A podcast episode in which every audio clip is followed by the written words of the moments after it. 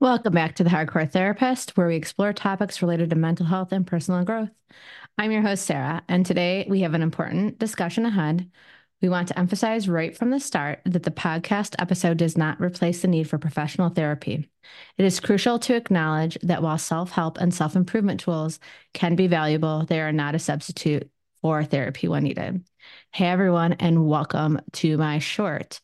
So, I have had the most interesting week where people have been asking me questions about learning disabilities and self-esteem and um, dyslexia and and all of these things that I just I know I'll know a lot about. So um, I want to tell you that some of this is going to be my personal story because I do have dyslexia. And um, I want to talk a little bit about that. I also have been in education for I was in education, I'm not anymore, but I was in education for about 27 years, 20 K through 12 and 7 university level. Um and obviously, you know, I'm a therapist now. So so it comes from a um a kind of a, a, wider net, if you will. So besides the fact that I have um, learning disabilities, um, you know, there's people in my family and life and stuff as well. But I think it's important to kind of explain my story and and where um, I came from, and then I'm going to get into the question. So um, I have dyslexia, and um, I was told I had something also called scotopic sensitivity syndrome. And, uh, you know, I got diagnosed really late in high school. I was a senior in high school. I was a senior in high school with a third grade reading level. So I just want to put that out there. Um, a lot of times teachers would say things like, um, she talks too much. She's, which is hilarious because I'm sitting here talking. Um, she talks too much. She uh, doesn't try hard enough. She's lazy. She's uh, so much smarter than you know she, what the work that she does. And um, you know, I'll be honest. A lot of the time, um, what would happen was if I tried, I got a D, and if I didn't try, I got a D. So why would I try? I mean, like I, I think that was smarter um, for me at least, and um, in school. And so what happened was I heard someone talking about dyslexia, um, giving a speech at my school, and I was like, "Oh my god, some of that stuff sounds like me." And there were some definite warning signs that people um, did not know about in the '80s. But um, yeah, so like I had a lot of fine motor issues, um, horrible handwriting. I couldn't spell. Um, I would leave the room to go to the bathroom when it was my turn to read because I couldn't read out loud in front of people.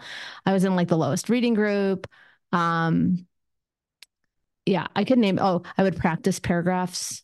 Like I would count the people and practice my paragraph and wouldn't listen to what anyone else was saying. So I could at least like stumble through it somewhat. And, you know, that was kind of like, that's just a, a short little brush over of my, um, what was going on for me educationally. Um, in eighth grade, just so you know, like I was voted least likely to succeed because I um, people thought I was dumb. So um, I kind of like leaned into being dumb, and I just didn't do well in school. So after hearing this speech about dyslexia, I um, decided to call. It's called it was called Michigan Dyslexia Institute, and I decided to call them and uh, find out how much it costs to get testing like on my own. I didn't really ask my parents or anything. And so I found out it was $300 and uh, I set up testing for myself. And then I told my parents, um, and I don't know how super comfortable they were, but they, you know, finally went along with it. Um, I also had some testing done at school because I had in 11th grade, I had a teacher who, his name, who's like the best teacher, Mr. Whitlock, um, out there. He, um, he noticed like I was in one of his marketing classes and he noticed I knew information and when I got the test I would like just bomb them. So he, you know, he helped and I started getting some um I had some testing done at school. So there, you know, there was some stuff that was starting to get done.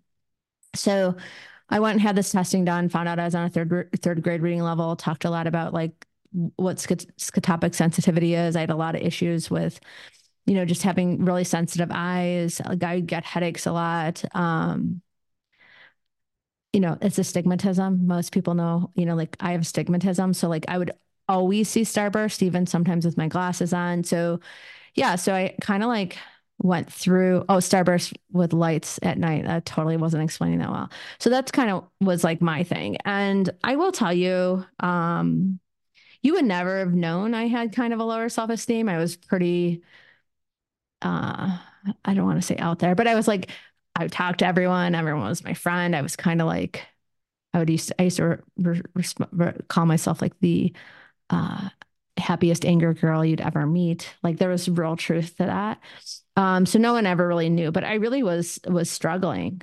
Um, you know, because I just thought everyone thought I was dumb. And um, interestingly enough, I had a conversation uh, with Joe Clements, who will be on my podcast uh, Friday. And he was like, I was really impressed with all your degrees and everything. And I'm like, I did that because I, I felt like I had to prove myself. And so that was part of like the esteem stuff was like just trying to figure out like, how could I prove to people I wasn't dumb? So I thought, well, like getting a ton of degrees is going to tell people I'm not dumb. Being a teacher, so I could be there for kids so they didn't feel how I felt. Um, maybe people wouldn't think I was dumb, but like I still had this really negative internal dialogue going on um, where I was just angry and sad and kind of, yeah, just angry. I really it was anger. I was like, like angry and sad. I was going to say depressed. I was totally not depressed. I'm, uh, you know, I'm not just not a depressed person, but I was just angry a lot, and I, I just always felt like I had to prove my worth by showing how smart I was because I had so long had people just assume that I was not bright. So, um, I always had to be like the best in my class when I was in college and and um, graduate school and, and all my graduate programs I've been in. I remember I had uh, I got a I got a B plus on a test and I was like hysterical crying to my husband. He was not my husband at the time. I don't know how he still married me after that. he was like, "What? Why are you crying? You got to be." And I'm like, "You don't understand. I like all these things are going on and I just could not get around the idea that I wasn't being perfect, that I wasn't perfect. And I was really struggling with that. And so, you know, I've definitely done some work on that and realizing that that that is, you know, was part of part of me feeling like I was enough was constantly trying to to do more and, and you know get more degrees and feel legitimized by having these letters behind my name. So, you know, the question that came up, and that's just a little bit. If people want to know more, please ask me. But um, the question that came up for me was like, what do you do with either a partner? Actually, I had two questions. One was, what do you do with a partner who has struggled with ADHD, learning disabilities, dyslexia, anything like that? And like, how to let them know they are enough? And then the other one was like, how do you help kids not have a low self esteem um, from having a learning disability or learning a learning difference is I think what they're calling it now in schools. Um, so being empathetic, honestly, and and letting people know that they are loved for exactly who they are is is one of the most important things. And letting the people, both I think kids and adults, letting people know that they don't get their worth from a grade, their worth from being the best, the worth, their worth from anything that in their achievements. Their worth is because of who they are, and you love them for who they are. And I think that's important. I do think it's important though to educate yourselves and kind of know what the challenges are, um, understanding the condition. It's hilarious that as soon as someone asked me that question, I felt super targeted by t- TikTok, and I have all this like all these signs to know if you're dyslexic on on my TikTok. I don't know if other people got that, but it totally happened to me. And um, there was like this woman who had like 95 symptoms of of dyslexia. If you have three, you might want to get tested. And I I had 78 at least. I I, I kind of lost count. I was counting on my hands. It was kind of nuts. But yeah, so educate yourself. And and I don't think that that do not educate yourself on TikTok. I mean, there might be some good information on TikTok, but like really like take some time. Um, Michigan has like a great uh, Michigan um, Dyslexia Institute. It's great. It's great for parents. It's great for kids. It's great great for adults just to learn more about dyslexia and have a better understanding about that. Um, let people know about their strengths and talents that they have that are not um, not about their learning difference. So like the most creative people I know, and I know like people have probably heard this, but seriously, the most creative people I know have had learning differences, including ADHD, um, because it is a learning difference. And, you know, let them show their unique skills and abilities and let them lead in the way that works for them.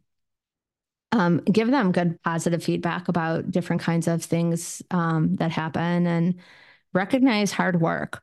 You know, I, I think that that was a thing. And you know, I'm not faulting my parents, but I'm just using this as an example. I don't know if they knew how hard I worked sometimes when I was in high school and I was still getting D's. Be aware, be aware of it and and you know, help that person become an advocate for themselves. And I think that that was one of the things I'm grateful for that probably I got that from my parents is like this self um, advocacy, like having that ability to let people know. So asking for help, um, letting people understand their strengths and challenges and empowering them to communicate. Otherwise, you know, it's difficult. Um, giving them practical support. So, one of the things that if you have a kid or you have a spouse or a partner who struggles with a learning difference, oftentimes they're very disorganized and have a difficult time breaking down complex information, for myself included. Help them out. Like, again, leading to their strength. Like again, with Don and I, with my husband, um, I love to cook. I'm super creative when I cook. At least I think I am. He likes my food, so we're good. But um, he is way more organized and task oriented and um, linear. I guess is the best way. I'm kind of all over the place, so it's super helpful. And and you know, but it's also been helpful for me I have very specific um, organizing tools that help me out a lot so that I'm able to break down the like more difficult information. Um, just make sure you're supportive. I know that seems silly, but it's true. Like people who have learning differences and feel different, they already need, um, you know, to to encourage, you know, to be, have that encouragement to have a growth mindset. So I've really found that meditation has helped me a lot with that. So that's something connecting with support groups. So I, I mentioned the one in Michigan, so Michigan Dyslexia Institute. I'm sure there's other ones. I don't have like a whole list. If I if I if anyone needs it, please let me know. But like having people connect with similar experiences and talking about different things that have helped them is so great and so helpful.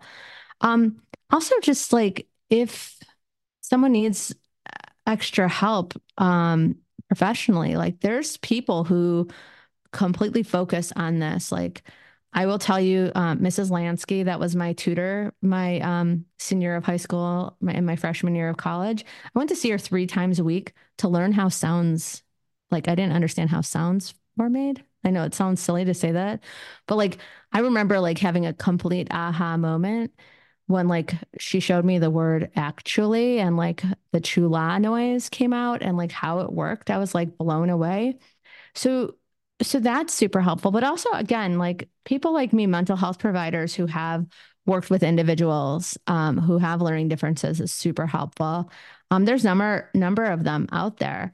Um, I also think just you know reminding them that they're able to be independent and in and creating different opportunities. So if you have a child, allowing them to foster that independence and provide opportunities for them to take on responsibilities and make decisions um, is really helpful. And then, you know, obviously in partnerships, I think that that's that's that should be said in all partnerships. But just you know, knowing that everyone is unique and you know people's different level of support is important. So when I work with people, um, you know, I gauge where they're what they need and how much support they need and I make sure I give it to them and you know that's that's a little you know it's a short today so that's a little bit about growing up with a learning disability and having a lower self-esteem but you know different ways that I've worked through it um you know I again for me meditation has been one of the most helpful things. And I really take some time every day. And I'm going to, my next episode, actually, someone asked how I use meditation in my um, practice. So I'm going to talk about that in my next episode. But um, meditation really is like it for me. Body scanning, um, understanding that thoughts and feelings are different, you know, and kind of having that has been the thing that's most helpful. And just being able to ask for help has been something that's I think is is great and has really empowered me. So reminding people that they are loved for exactly who they are is important as well and that they are not value based on things that they can do. Your love is not transactional for them. So if you can just remember that, I think it will be helpful. So I'm ending this episode right now. Again, this is a short. I hope you enjoyed it. Um, thank you to all my listeners. Thank you for all my guests I've had so far. I've had such a fun time doing this. Um, my next episode is Joe Clements. He's amazing. I, am obsessed with him right now. He's he's so great. And then uh, Joey Vela will be on after that. So those are my next two episodes. Um, and then I will be doing one um, on meditation and how I use it in my practice. Um, if you have questions, you know how to get a hold of me is the hardcore therapist on Instagram or the hardcoretherapist.com. And my uh, email is the hardcoretherapist at gmail. Um, just thanks. I appreciate this. I appreciate this platform to talk. And that is it for today. I hope you all enjoyed it. And if you need anything, please reach out to me. I'm more than happy to talk you through. Have a great one.